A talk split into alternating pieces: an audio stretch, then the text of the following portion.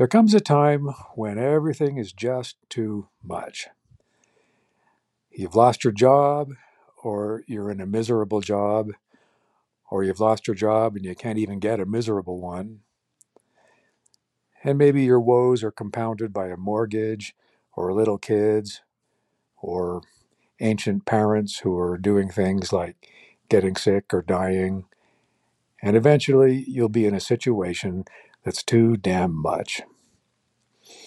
This is Duncan Fisher, and you're listening to No Sermons, Spirituality for Regular People.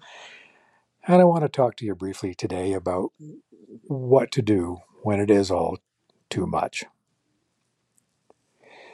Well, when things go belly up at work, you try to fight back the way you always have. You network, you write job letters, you take courses, you talk over new business ideas at lunch, and you have a lot of metrics, and you're ready to feel a lot of results-oriented self-loathing when the metrics aren't what you like. And late at night, when you're exhausted, you rage mentally against recruiters and against work culture and against countries without humane health care. Eyes on you, America. And against the cruel sea in general. And you also castigate yourself for being a loser, because a loser, according to popular wisdom anyway, is what you are.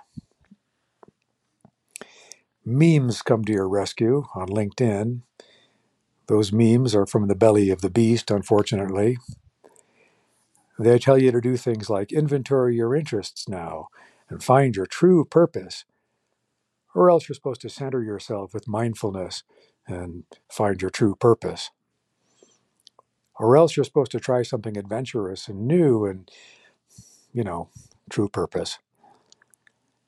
And most of us get as far as imagining meme-driven writer's cottage fantasies, or studying Aikido, or starting a design firm, or in my case, making wooden boats in Maine. And pretty quickly after this, we all ditch the memeage because it's impractical. And it's also childishly superficial advice. And eventually we ditch meme dreams for another reason altogether. And that reason feels at first like nihilism. But it actually isn't. It's a healthier impulse than that. Because when you're finally too tired and too confused and too pissed off to do any more fighting, and you really don't care whether or not you're a loser in the way of the world, you're actually beginning to live. And if you don't bolt back to the land of memes and success metrics, you're living very bravely.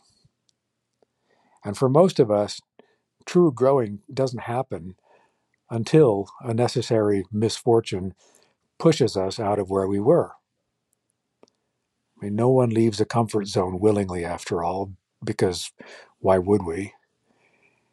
And here's the thing about growing that we do when we have to. It turns out to be less about learning new things and more about unlearning things that we thought were right. David Bowie observed not long ago that aging, and for aging, read growing, is the remarkable process through which we become the people we were always supposed to be. Richard Rohr, the Franciscan, elaborates on this. He says, when you come to the end of your resources, and when you reach the finitude of what he calls the false self, that manufactured self that we put together about ourselves to make it in the world, you fall upwards, which is to say, into your true self, the person you've been since the beginning. What were you before you were a lawyer, or before you were a doctor, or a successful business person? What were you before any of that? You were a child of God. And that false self that you built to get places isn't a bad thing, because it did give you the functionality to get to where you are now. It just isn't enough. It can get you no further than where you are now. You won't engineer your okayness from here yourself, in other words. Not with all the plans and all the networking and all the meditation lessons in the world. But your okayness has always been there, so you don't have to. And it's allowing yourself to fall into who you really, really are, a process which requires your being led, and yes, I mean supernaturally led, sorry world, that alone will free you.